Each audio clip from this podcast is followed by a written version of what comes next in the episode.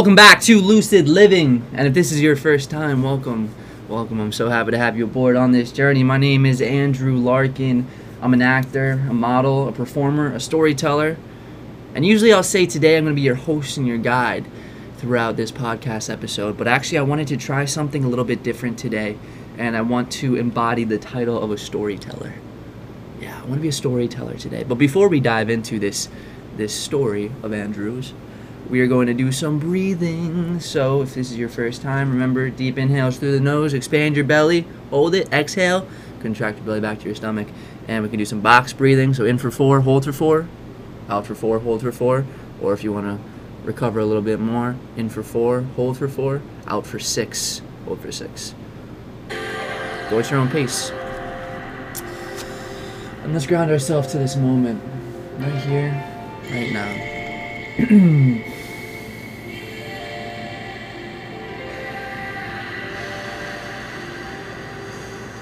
Focus on the breath.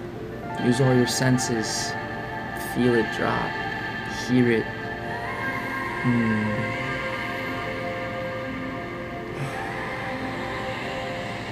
Find the tension in your body and release it. Where are you holding it? In your shoulders. Drop those down.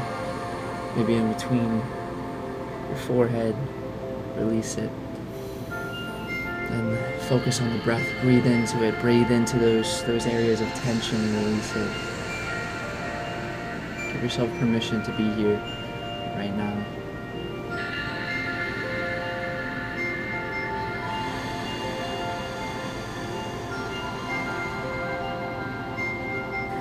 Don't be afraid to introduce a little micro smile. Just a tiny little smile goes a long way. Focus on the breath.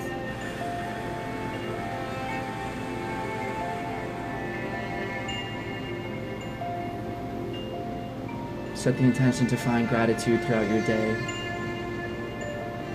Anything. Big gratitude, little gratitude. It's all love.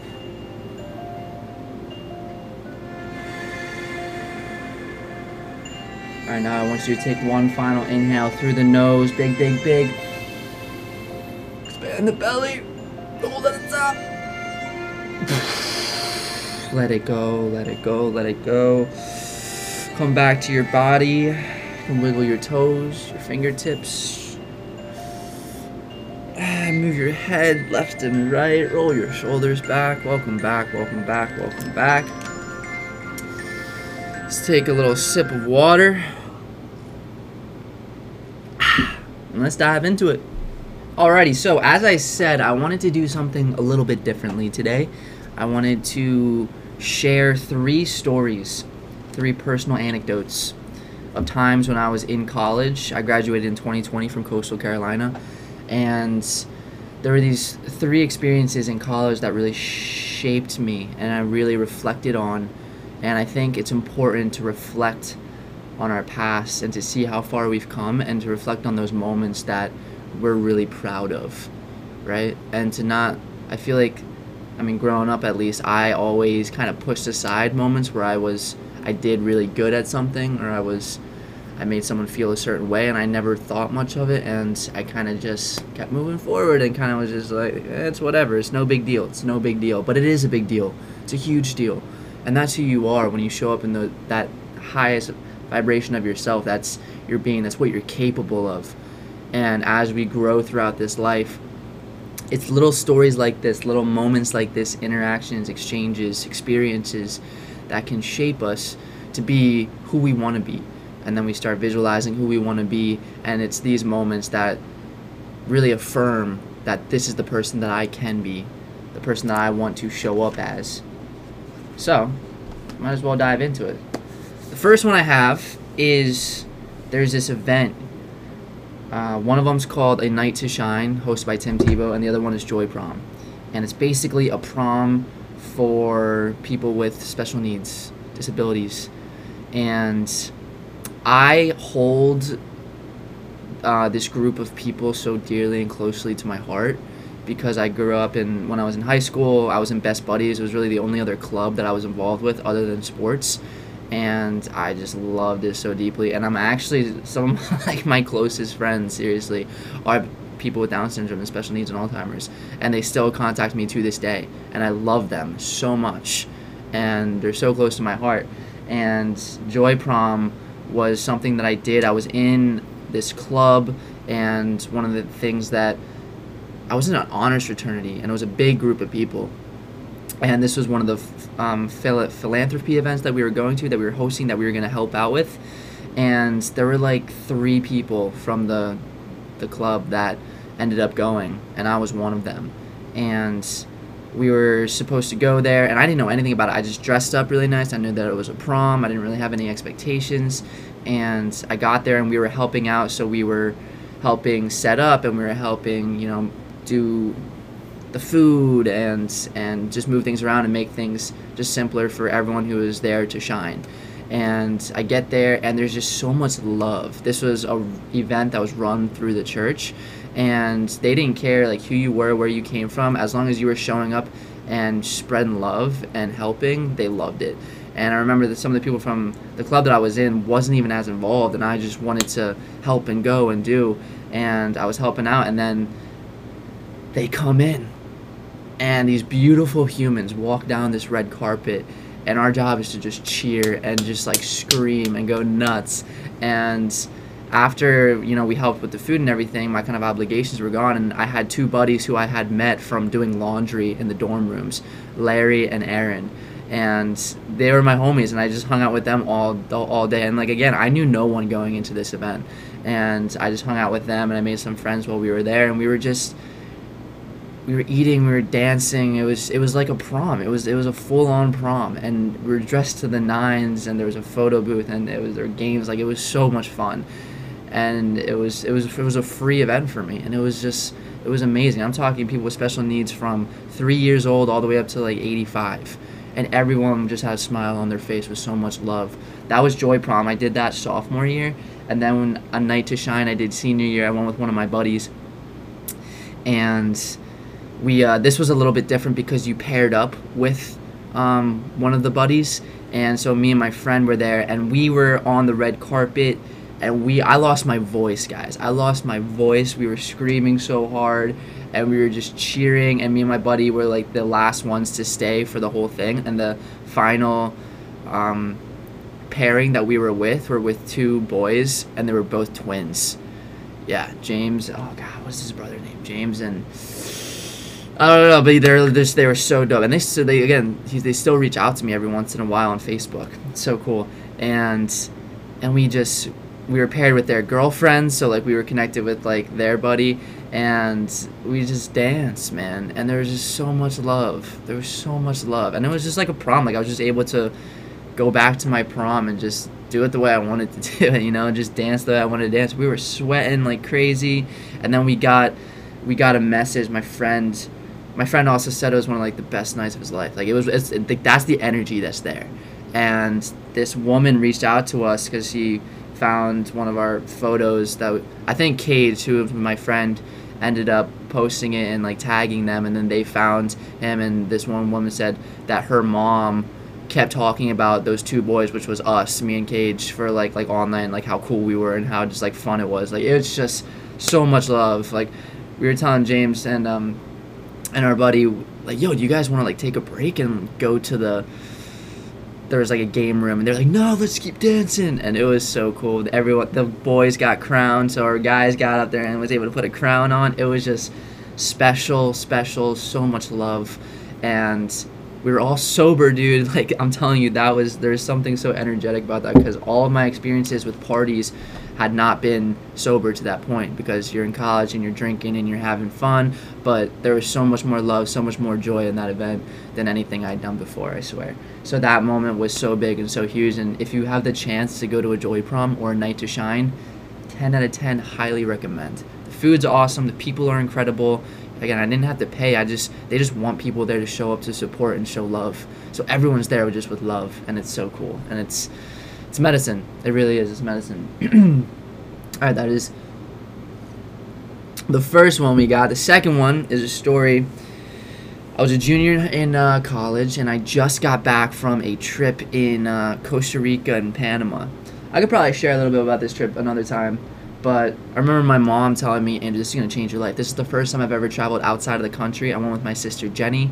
We traveled to Costa Rica for four or five days, and then we were in Panama for about 10. And we were with a group called EF Ultimate Breaks. We were with like kids between the ages, not kids, adults between the ages of like 18 and 30. And uh, we had a tour guide and it was just epic. It was so incredible, so healing. I found my light, I found my spark while I was down there, and then I came back to college and I kind of just sank a little bit because I was up here and then I got to campus and it was just like I got hit pretty hard. And I had emailed all my professors beforehand telling them I was going to be late because I actually, it conflicted with the beginning of the semester. So I missed Monday, Tuesday, Wednesday, Thursday of the first week of school, and I got back that Friday and I thought it wasn't going to be a big deal because it was syllabus week, and some of my professors were super chill about it and super cool, but then one of my professors, he didn't care, and his name was Professor Doctor Mister Ham- Hamelman, and this is this is the kind of teacher where I when I took his class, it's American literature. When I took his class and I signed up for it, I heard like ghost stories about this guy, and he's one of those guys you either hate him or you love him most of them hated him because he was intense. And again, one of those he was it was kind of just like that thing that we shall not talk like that this ambig- ambiguous kind of symbol. And it was, was weird it was weird. So i had an idea this like fearful idea of what mr hamelman was. And i get there on the first day it was a friday we had a quiz on a wednesday and i missed it. And and so i got a zero on it and I didn't come to his office before class, and I should have emailed him telling him that I got there, but I, I think he responded like when I emailed him a month ago, and I thought everything was cool. And he has this ability to memorize everyone's names on the first day, so he knows everyone's names, and I think I like raised my hand like, yeah, I'm Andrew Larkin, I'm here, and he made this like weird look, and then after class, I went up to him because he was talking about the quiz and I was going to introduce myself and he kind of just gave it to me. And it was kind of intense, man. I forget exactly what he said, but it was kind of like, "Oh, you should have seen me in the office." Up, oh, nope. I like see me later. We'll talk later. Like something very intense. And I was just, oh, was just I had, I had, you know, butterflies in my stomach. I was kind of like anxious and like it was like an, it was like the roller coaster just dropped really fast. I was like, oh shit, we're in for it, guys. We're in for it. And then we had an assignment where I had to read a short story and it was due on Saturday and I kind of half-assed the assignment and it was horrible. It was not good. And I got like a 60 on that. So I start off with a 0 and a 60 in this class. And so I basically rocking a 40%, I think.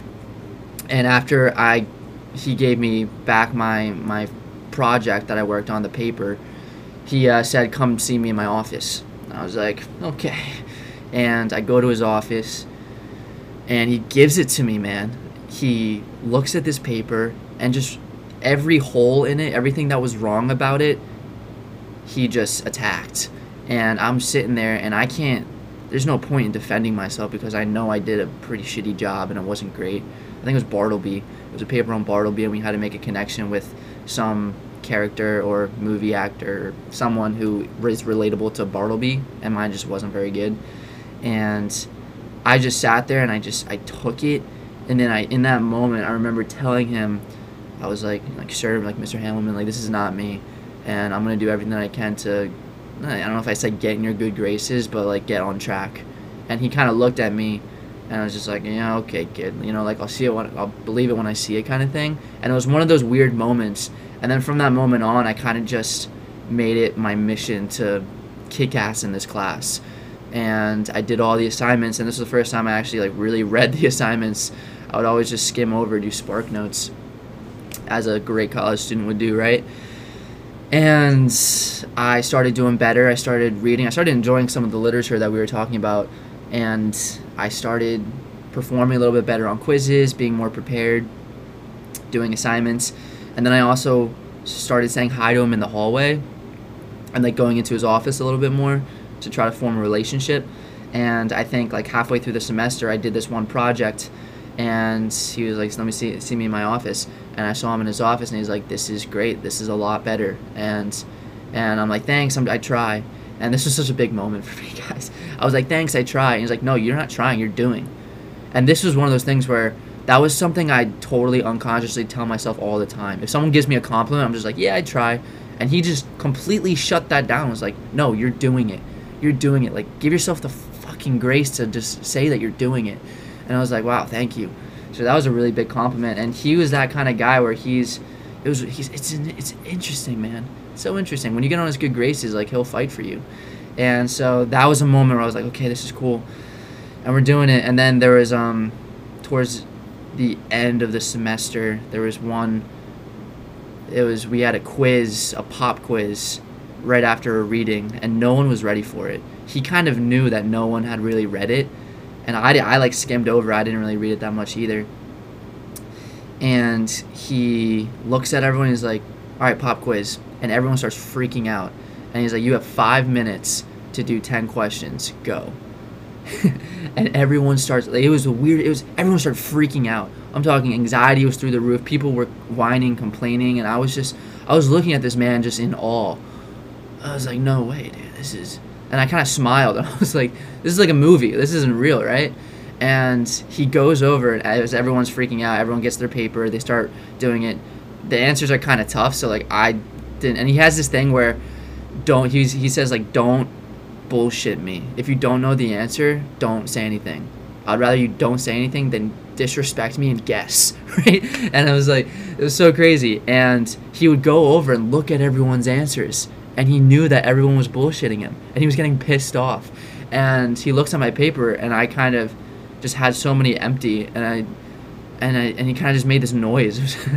God, this guy's like a ghost, man. It's wild.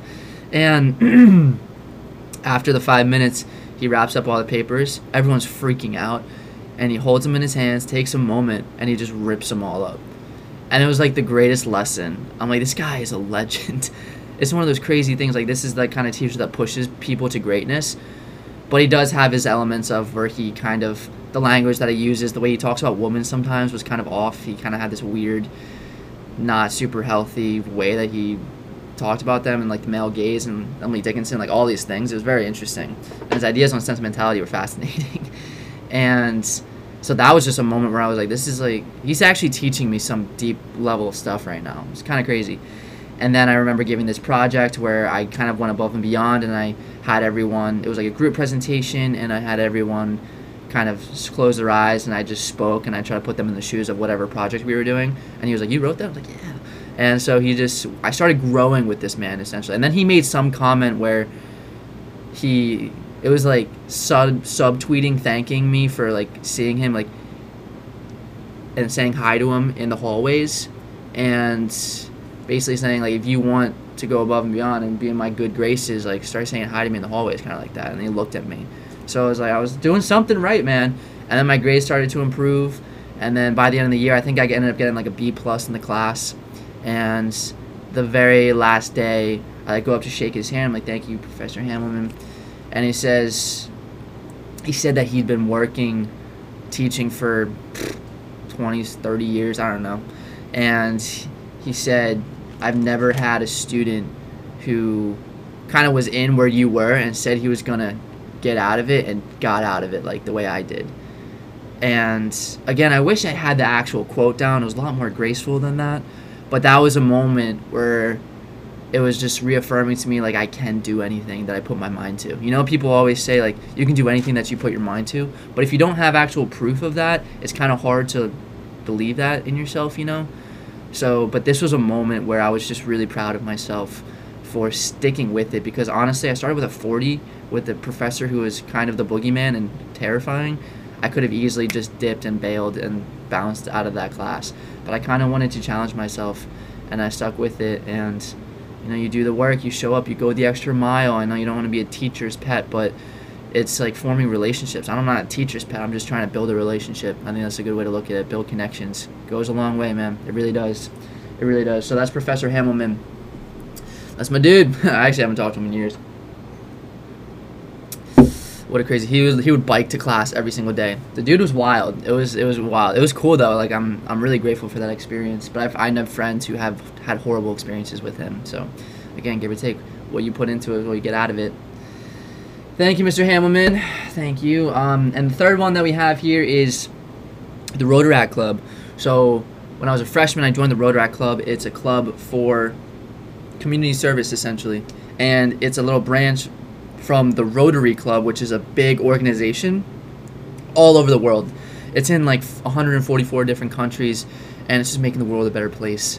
And I love Rotary. They're so epic. They're so amazing. We did like roadside cleanups and like beach cleanups and um, like food drives and what is it, soup kitchens? Is that the right word? What's the? We did uh basically where you help people feed the hungry and like people who are homeless and need food or can't afford it, you know, that kind of thing. And we provide value for them. And we did a bunch of kind of stuff like that. And it was really cool. And the group of people that you're with when you're in an environment where the intention is community service and providing just service over self is like the motto and just love, it's a cool energy. And I love that club. And junior year, I was the vice president of that club. And it was cool because we were able to go to meetings with the row, the Rotary Club. So we were with older like older adults like people in their 30s 40s 50s 60s who were been in, the, in this club for so long and it was and it was in a um,